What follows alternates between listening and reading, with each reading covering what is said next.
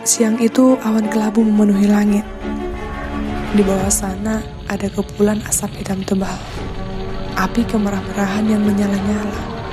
Dan dengan samar ada kerumunan ribuan mahasiswa mengerubungi gedung biro. Gedung yang besar, beratap hitam dan berdinding putih. Hampir semua kelas telah kosong dan juga kantin. Perpustakaan, laboratorium sudah sepi. Mading-mading di berbagai penjuru kampus dipenuhi selebaran-selebaran berisi tolak DO sepihak rekan juang kami. Spanduk bergantungan di atas jalan, di pohon-pohon, di gedung-gedung kampus itu. Seorang perempuan berkaos hitam melangkah dan menyeruak ke rumah massa. Dengan kedua tangannya ia menerobos celah-celah sempit hingga sampai ke barisan terdepan dan berhadapan dengan pintu utama gedung itu. Di depannya ada barisan puluhan satpam, di belakang anak tangga kecil menghadap ke arah lautan massa. Ada beberapa spanduk dan hanya ada satu bendera. Bendera kampus. Dan berkibar-kibar di tangan salah seorang mahasiswa bermasker hitam dan tiangnya diayun-ayun ke kiri kanan. Perempuan itu memandang seorang orator berteriak-teriak mencaci maki kebobrokan birokrasi dan kejaliman rektor. Seorang orator baru kemudian maju ke depan. Dan ketika ia menggenggam pengeras suara berwarna merah, kebisingan di mana-mana disapu sebuah keheningan yang tampak magis. Dan daya magis sang orator itu menyebabkan kesunyian di dalam keramaian. Semua mata tertuju kepadanya. Diam. Dan menunggunya berbicara. Sementara si orator mulai mengatupkan telapak dan menunjukkan tangan kirinya ke arah langit-langit.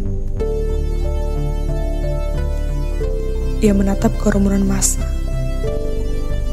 dan di barisan depan ada beberapa spanduk dengan coretan cat merah dan salah satunya bertuliskan kami bersama Gading.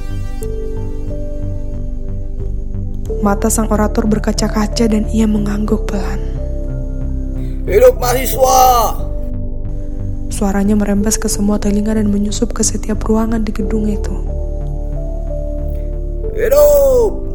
balas masa dengan sangat kompak dan memandangi sang orator. Hidup rakyat!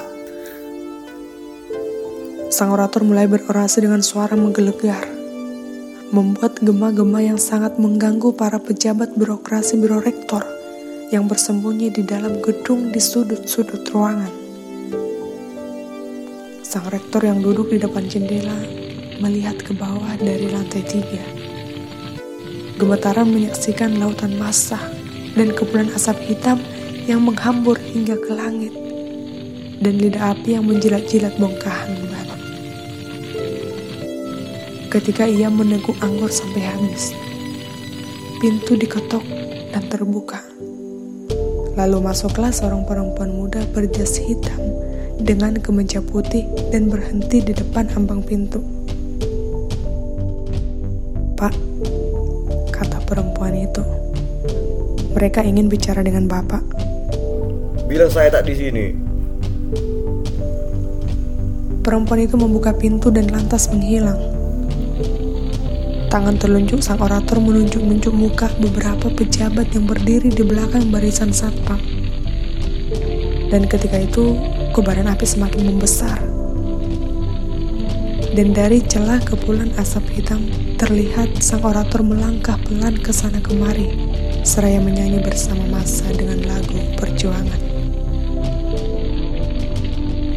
Pasti menang, pasti menang, harus menang. Si perempuan berkaos hitam mengangkat tangan kirinya, ikut bernyanyi dan tersenyum memandang sang orator dari celah kobaran api yang berhasil memandu dan menaikkan semangat massa. Setelah mengembalikan pengeras suara kepada pimpinan aksi, sang orator turun dan menyatu bersama lautan massa. Sang orator dan pimpinan aksi itu ialah Gadi dan Mira. Mira memberikan kesempatan kepada setiap orang untuk berorasi.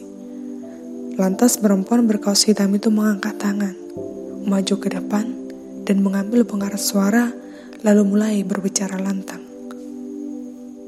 Gadi melihatnya sambil lalu, kemudian melangkah mencari sesuatu. Sesaat kemudian menemukan sesuatu yang dicarinya. Air putih botolan. Ia mendapatkannya dari Dedi yang duduk di ujung sebelah kanan barisan masa. Ia meneguknya dan tiba-tiba melempar pandangannya ke arah perempuan berkaus hitam itu tertegun dan kagum mendengar isi orasinya. Siapa dia? Dari matanya, Dedi juga terlihat kagum kepada perempuan itu. Gadis segera menarik pandangannya ke arah Dedi. Entah. Lalu meneguk air di botol itu sampai habis. Ia melihat mata Dedi tak berkedip memandang perempuan itu. Woi, kau lihat apa? Kenapa? Kenapa? Asal brengsek. Dedi tertawa. Selama ikut aksi baru kali ini aku mau lihat perempuan cantik yang ber... Ayo briefing. Mira mengejutkan mereka yang datang dari belakang. Gadi mengangguk menahan tawa dan pipi Dedi memerah dan tampak gugup. Seraya melangkah, Gadi mendekatkan kepalanya ke telinga Dedi. Aku tak selera kepada perempuan seperti itu. Dan setelah mereka sampai pada sebuah pohon yang rindang, Gadi berbisik lagi. Sederhananya, aku tak selera sama cantik yang dibuat iklan-iklan kapitalis. Dedi tersenyum. Kita lihat saja nanti. Perempuan itu masih berorasi dan mengundang perhatian banyak mata. Ia bermata coklat dan tidak terlalu sipit. Hidungnya mancung, berbibir merah jambu yang tipis, dan rambutnya hitam berkilau-kilau dengan sedikit gelombang di ujungnya, dan dipotong tepat di atas pinggang. Bokong dan dadanya agak menonjol, dan tak ada segaris bekas luka pada kulit putihnya. Ia tidak pendek maupun tidak tinggi dan pipinya yang merah merona membuatnya terlihat ayu. Perempuan berkemeja putih itu kembali mengetok pintu, masuk ke ruangan dan melihat sang rektor berdiri menghadap keluar jendela. Tanpa mengalihkan pandangannya, sang rektor memerintahkannya memanggil pimpinan aksi ke ruangannya. Perempuan itu keluar dan beberapa saat kemudian gaung masa aksi semakin besar. Sang rektor menyaksikan kubaran api semakin membesar dan mendengar gemuruh lautan masa aksi. Tangannya semakin gemetaran saat melihat masa aksi menolak pimpinannya dipanggil. Dari pengeras suara, Mira berteriak. Kalau rektor tidak turun, dan kemudian masa aksi menjawab kompak, kami akan memboikot gedung ini. Kalau rektor tidak turun, bagaimana kawan-kawan? Masa aksi memberi jawaban yang sama dengan suara yang lebih menggelegar dan menggema ke mana-mana. Mengikuti aba-aba dari pimpinan aksi, kerumunan masa itu mulai bergerak tiga langkah ke depan, menabrak barisan satpam sampai terdorong mundur.